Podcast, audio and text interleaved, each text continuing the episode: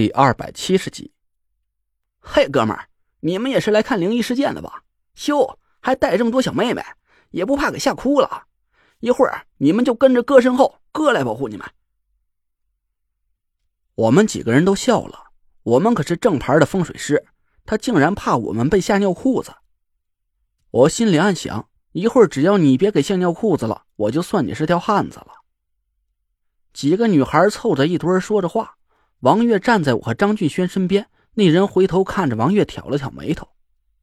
张俊轩回头瞪了他一眼，他却满不在乎的一边自说自话，一边走到湖边，选了个拍照的角度。那个人是个典型的中州碎嘴子，人倒不坏，就是看起来痞里痞气的，一张嘴像机关枪似的，嘚不嘚嘚不嘚，停不下来。现在是九点四十左右，离张俊轩说的火光出现的时间呢，还有一会儿。我找了块石头，坐下来看着黑黢黢的湖面。那个人拿着照相机，像个孙猴子似的，在我眼前是上蹿下跳的。他不光是个碎嘴子，还是个多动症。他不停的在湖边四处走动，跑到一个地方就摆个照相的姿势，看看角度，嘴里还不停的问我：“哎，哥们儿，哎，你看这个角度怎么样？景深够不够？嘿，这位置不错，哎。”哎，等会儿上个广角，你猜怎么着？整个湖面连着半拉小区，这一整片啊都能取进去。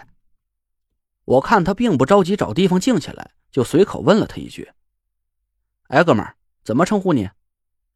他回头朝我笑着，露出一嘴大白牙：“郭永哲，你叫我郭子就得了，我朋友都这么叫我。”哎，郭子，我问他：“哎，你好像对火光出现的时间和位置很熟悉啊？”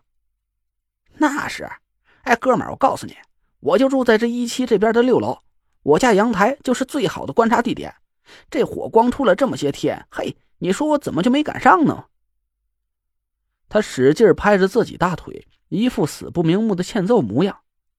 前些日子我组织一个户外队伍去探险了，这一走就是大半个月，这么新鲜的事儿就没亲眼看着。这刚回来就听说咱小区闹鬼了，嘿，这把我给高兴的呀！昨儿个晚上，我就在我家阳台呀看到了火光，可我这动作慢了点等我在阳台上拍完照，想下来近距离观察一下，哎，这火光就没了。这不，我扫听了一下，人家都说啊这火光就营业到十一点。我今儿个就直接奔湖边来了。郭永哲说话很有意思，一个灵异事件让他说的跟篝火晚会似的，我们几个人都笑起来了。你是玩户外的呀？怪不得胆子这么大。明知道这儿闹鬼，还敢靠这么近？嗨，这才哪儿到哪儿啊！毛毛雨了。哎，我告诉你们，哥们儿，我这些年探险遇到的奇怪事儿啊，那是海了去了。什么丛林没障啊，沼泽怪鳄呀，雪山神女啊什么的，哪个不比这人工湖一个小鬼吓人？哎，倒是你们几个胆儿挺肥呀，就这么赤手空拳就敢来看鬼，哥们儿佩服。陶永哲朝我们几个竖了竖大拇指。我好奇的看着他，你不是赤手空拳啊？难道你的照相机还有驱鬼功效？我嘿嘿。郭永哲咧嘴笑了笑，他腾出一只手伸进裤兜里，故意慢慢的把手拿出来。几个女孩啊，还真让他这副神神秘秘的模样给吸引住了，都瞪大眼睛看着他的裤兜。当当当当。郭永哲突然一个加速，把手抽出来，食指和中指夹着一张黄色的纸条。我惊讶的哦了一声，那竟然是一张符箓。瞧见了没漏了，你也漏了。认识这是什么吗？嘿嘿，不认识吧？今儿个哥们就让你们开开眼，这可是一切牛鬼蛇神的克星，中州老字号风水大师潘成亲手绘制的，叫驱鬼符。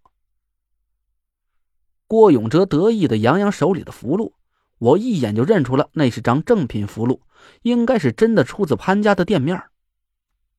见几个女孩对符箓挺有兴趣，郭永哲哈哈大笑起来。他朝王月勾了勾手指，王月奇怪的看着他。郭永哲把符箓拍在王月手里，很大方的一挥手：“喜欢就送你了，揣兜里就行，什么妖魔鬼怪也不敢近你的身。”我们几个都忍着笑。王月拿着符箓，对着有光的地方看了一眼，啧啧了两声：“不错嘛，还是张正经的三阳祛阴符，黄界中品，没少花钱吧？不过嘛……郭永哲一听王月一口叫出了符箓的名称，吃惊的张大了嘴。王月朝他讥讽的勾了勾嘴角。这张符是出自潘家大少爷潘浩的手笔，可不是潘成大师亲自画的，法力弱了不少。再说了，壶里的东西也不一定是个阴物，你这张符八成是不管用。你还是自己好好收着吧，保不齐以后哪天遇到个女鬼劫色呀，还能用上。王月又把符箓拍回郭永哲手里，郭永哲一下子张大了嘴，目瞪口呆的看着王月。你。你是风水先生。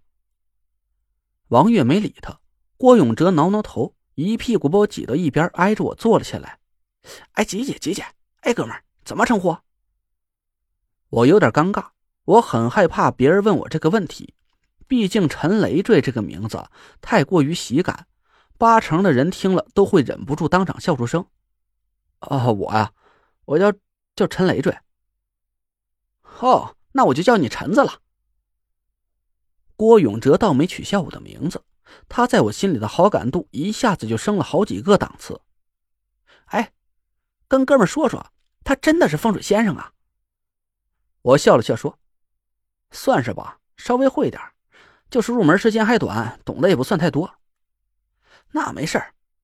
哎，陈子，你跟他说，他想要拜山门，哥们帮他挑门脸儿。郭永哲一拍胸口说道。我瞧这妹妹天赋异禀，可能就是师傅差点事儿。他要真想拜个名师，我跟你说，我有一发小是潘家大少爷潘浩的铁瓷儿，只要我这发小开口，潘少爷多少也得给他三分薄面。郭永哲得意的把脸转向王月，故意提高了声音：“怎么样，妹妹？要是有兴趣的话，跟哥说，这都不是事儿。”我一脸认真的看着他，哈。那我就先替他谢谢你了。等事成了，我请你和你那发小吃饭，馆子你挑菜你点，敞开了管够。嗨，成成成，就这么定了。郭永哲一巴掌拍在我后背上，几个女孩终于忍不住了，笑的是前仰后合的。我还努力忍着笑，保持着一脸正经。张俊轩回过头来，没好气的瞥了郭永哲一眼。郭永哲一脸茫然的看着我，怎么个意思？这些妹妹是信不过我呀！哎，陈子，我可真没拿你们打岔。你要不信呢，咱现在我就给那发小打电话，明儿一早我就带他拜见潘少去。潘少要是不给面子不收他，哥们就是这个。郭永哲伸手比划了个乌龟的样子，看他那神色，还真是有点急眼了，生怕我不相信他的话。王月再也忍不住了，捂着肚子，弯着腰，笑得眼泪都喷出来了。